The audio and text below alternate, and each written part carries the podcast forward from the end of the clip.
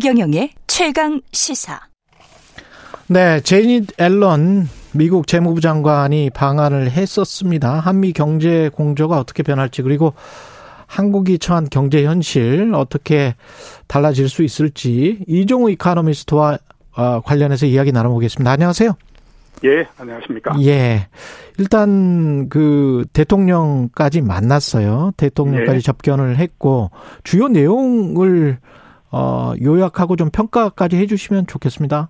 예, 대통령실에서 음. 나온 주요 내용은 네 가지입니다. 하나는 국제 공조를 통한 에너지 가격 안정, 두 번째는 공급망 병목 현상 해소 협력, 세 번째는 미국의 글로벌 리더십 전폭 지지. 예. 네 번째는 이제 외환 시장 긴밀한 협의 논의 이런 네 가지거든요. 예. 어, 전체적으로 봤을 때 앞에 그 에너지 가격, 그 다음에 공급망 이 부분들은 미국이 굉장히 아무튼 요구를 한 것 같고요. 그렇죠. 그래서 네. 에너지 가격 같은 경우에는 가장 현안이 되고 있는 러시아 원유 최고 가격 협조 이 부분들을 얘기를 한 것 같고 음. 그다음에 이제 공급망 병목 현상은 배터리하고 반도체 이 그렇죠. 부분들이거든요. 예. 그러니까 이거는 뭐 둘 다가 그 미국이 요청을 한 것 같다라는 생각이 들고 음. 외환 시장 긴밀한 협조 이거는 뭐 계속 그 우리 얘기됐던 통화 수합 예. 이 부분들이니까요. 이거는 이제 우리나라가 요구를 한 것 같다 이런 생각이 들거든요. 음. 전체적으로 보면 어, 남는 장사를 하지는 못한 것 같다라는 생각이 많이 듭니다. 예. 그러니까 그 에너지 가격도 그렇고 공급망도 그렇고 이게 어떻게 보면 중국이나 러시아 입장에서 봤을 때는 되게 불편한 그 내용들이잖아요. 그렇죠. 근데 예. 이제 거기에 그, 그 포함을 하겠다라고 하는 그 거기에 들어가겠다라고 하는 거는 어떻게 보게 되면 이제 묵시적으로 이미 그 어느 정도는 얘기가 된 것 같다 이런 생각이 드는데 음. 문제는 뭐냐면 우리가 그쪽으로 들어간다라고 했을 때 그렇게 보면 중국하고 러시아하고의 일종의 어떻게 생각하면 갈등 요인들이 생기는 거기 때문에 척을 지게 되는 거죠. 예. 예, 그렇죠. 그렇기 때문에 손해가 어느 정도 난다라고 하는 거는 알겠는데 그러면 우리가 미국이 얘기하는 블록으로 들어갔을 때 어떤 이득이 날 것인가 하는 거에 대해서는 음. 아무리 내용을 살펴본다고 하더라도 뚜렷하게 떠오르는 게 없어요. 그렇죠. 그렇게 따지면 결국 어, 남는 장사를 하지는 못한 것 같다. 이런 생각을 할 수밖에 없지 않나라는 생각이 듭니다. 그 재무장관, 미국 재무장관이 와서 본인 요구는 쭉 했는데 우리가 예. 뭔가 왔다 갔다 주고받은 내용은 그렇게 없는 것 같다. 그런 말씀이시고 특히 예. 이제 한미 통화 수합 관련해서 좀 기대를 한 측면이 있거든요. 예. 예. 근데 그게 이게 명확하게 뭐 명시적으로 말이 안 됐습니다. 유동성 예. 공급 장치 등 다양한 협력에 나설 수 있다. 우리 정부 예. 발표도 이거기 때문에 미국은 예. 전혀 다른 생각을 하고 있을 수도 있고요.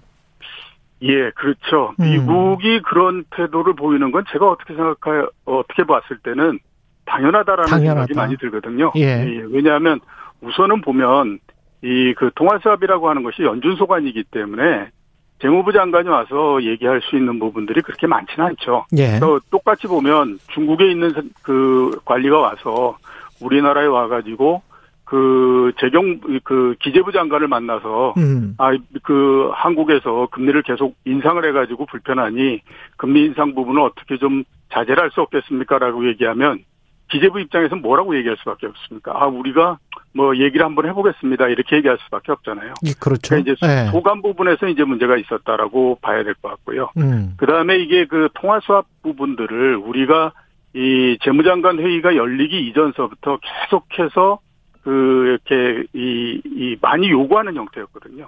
사실은 바이든 대통령 방한 전에도 논의가 됐었어요 한국에서. 예, 그렇죠. 예. 이게 미국 입장에서 봤을 때는 이번에 이제 그 장관 회의를 하면서 한국을 뭔가 유인할 수 있는 수단이 돼야 돼, 있어야 되는데 음. 한국의 통화 사업을 워낙 원하기 때문에 이게 좋은 건수가 됐다라고 볼 수가 있는 거죠. 예. 근데 미국 입장에서 봤을 땐 이거를 명확히 들어주겠다라고 하는 얘기를 하지 않는 것이 가장 득이 되는 그 협상의 태도잖아요.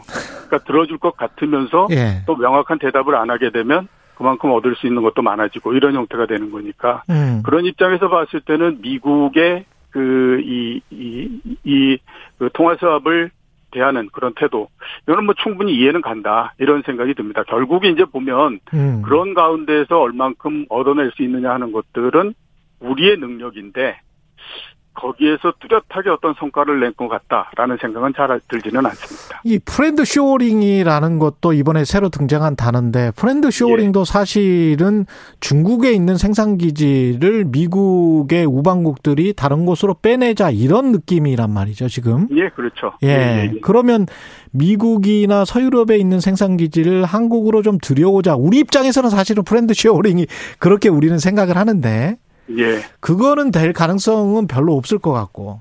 예. 뭐 우리나라로 들어올 가능성 그 부분보다는 예. 어 전체적으로 미국이 공급망이나 이 부분들에서 새로운 판을 짜는데 예. 그쪽에 이제 미국 쪽으로 우리가 아 적극적으로 들어와 줬으면 좋겠다라고 하는 그 거다라고 이제 그 이해를 하는 것이 더 맞지 않나라는 생각이 들거든요. 그러니까 본인들 본인들 일자리는 계속 이제 추구하고 싶은 거잖아요. 예, 그렇죠. 예. 근데 이런 그 형태는 이미 상당히 좀 예상이 됐었다라고 볼 수가 있죠. 음. 2019년도에 미국하고 중국 사이에 분쟁이 있었지 않습니까? 예. 그러니까 그 무역 분쟁을 제일 처음에 했었는데 그때 무역 분쟁을 하면서 무역 분쟁 다음에 그이 이 수수는 기술 분쟁이다라고 얘기를 많이 했었습니다. 예. 그러니까 당연히 지금처럼 서로 간에 블록을 나눠 가지고 어이 그 경쟁을 하는 그런 형태가 될 가능성이 높다라고 봐야 되고 그다음에 바이든 대통령은 취임 전서부터 동맹과 함께 중국을 제재하겠다 이런 얘기들을 굉장히 많이 했었거든요. 그랬죠. 그런 측면에서 봤을 때에 이번에 뭐 friend-shoring 뭐 이런 부분들도 다 그거의 일환이라고 봐야 되죠. 그렇기 때문에 아 이게 과연 우리가 여기에서 어떤 형태 그리고 어떤 태도를 취하는 것이 국익에 가장 그 도움이 될 것인가 하는 부분들에 대해서는 고민을 많이 해야 되는 그런 게 아닌가 싶습니다. 지금 통화 수합 부산돼서 환율이 지금 한 1,300원대인데 예. 어떻게 생각하세요? 국가 부도 프리미엄 같은 경우 우리가 한 50bp 정도 되나요, 지금? 예, 그 정도 되죠. 그 정도 되죠. 그뭐 예. 다른 나라들도 많이 올랐기 때문에 우리가 뭐 예. 크게 뭐 걱정할 그거는 아니지만 예. 그럼에도 불구하고 어떻게 보세요? 이 통, 그 환율 안정도 중요하고 너무 고, 예. 고, 고환율로 가는 게 이게 안 좋지 않습니까? 국가 경제에? 예, 그렇죠. 예. 이렇게 그, 이제 뭐 환율이 아주 오랜 시간을 두고 조금씩 오른다라고 하면 그건 조금 더 그 충격이 덜한데. 예. 최근처럼 이렇게 갑자기 빠른 속도로서 올라가게 되면 뭐 기업도 그렇고 가게도 그렇고 그거에 대한 적응도 이 부분들은 굉장히 좀 그 떨어질 수밖에 없다라고 봐야 되거든요. 음. 그렇기 때문에 이제 그 부분들에서 문제가 된다라고 봐야 되는데 우선 지금 가장 걱정하는 건 뭐냐면 원 달러 환율이 워낙 많이 오르기 때문에 예. 혹시 이러다가 아 이 그 1997년도처럼 음. 외환위기나 이런 것들이 발생하는 거 아니냐라고 예. 하는 거에 대한 두려움 이게 굉장히 지금 큰 상태 이렇게 볼 수 있지 않습니까? 예.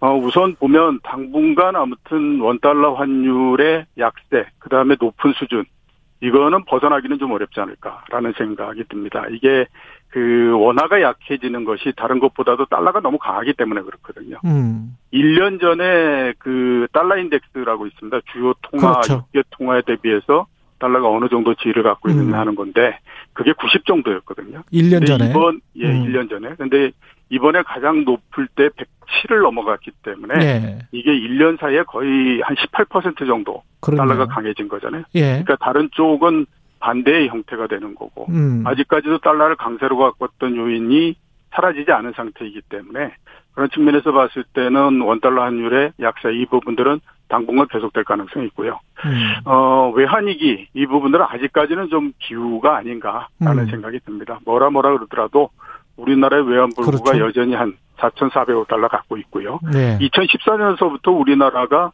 대외 순채권국입니다. 음. 그렇기 때문에 어 옛날하고는 좀 그 많이 그 차이가 나는 그런 그 상황이기 때문에 음. 그런 측면을 봤을 때는 일단 현재의 빠른 속도로서 올라오고 있는 원 달러 환율 이것만 조금 그 잡히게 되면 음. 그래도 조금은 안정이 되지 않을까라는 생각을 갖고 있습니다. 환율 걱정도 있는데 우리는 사실은 중국의 중간재 반도체 이런 거를 많이 팔지 않습니까? 예, 근데 이제 그렇죠. 이번에 논의가 됐던 게 치포 이야기에서 한국, 일본, 대만 그리고 미국 여기끼리만 이제 서로 반도체 공급하자 뭐 이런 이야기인 것 같아요. 예, 예. 그러면 우리는 엄청나게 큰 마켓을 잃어버리는데 시장을 잃은, 잃게 되는데 예, 그렇죠.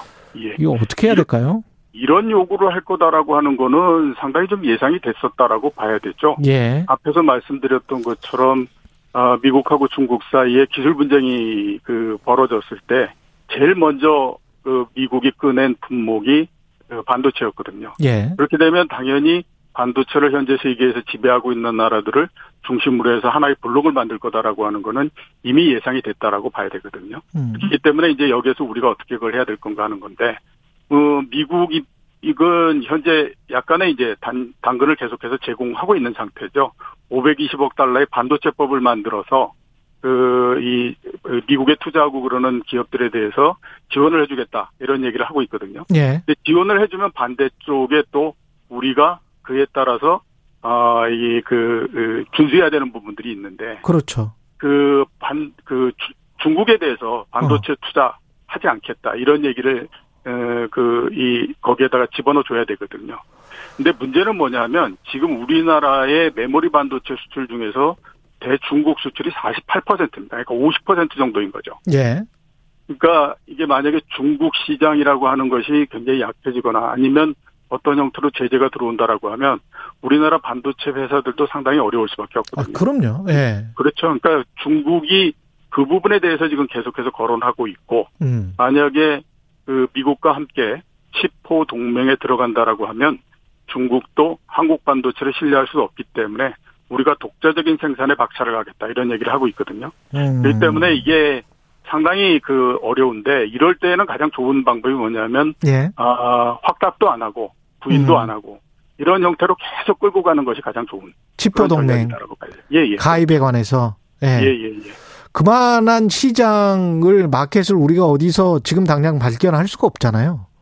지금 당장도 발견할 수 없고 예. 그다음에 또 앞으로도 그런 시장을 그런 그만큼의 시장 이거를 어디에서 찾기도 어렵다라고 봐야 되죠. 그걸 포기할 수는 없는 거 아니에요. 포기하고 거기에서 미국에서 미국에서 공장을 해서 미국 사람들에게 판다고 한다 할지언정 그 정도의 시장은 어디 어디에서 찾을 수가 없는 거잖아요, 지금.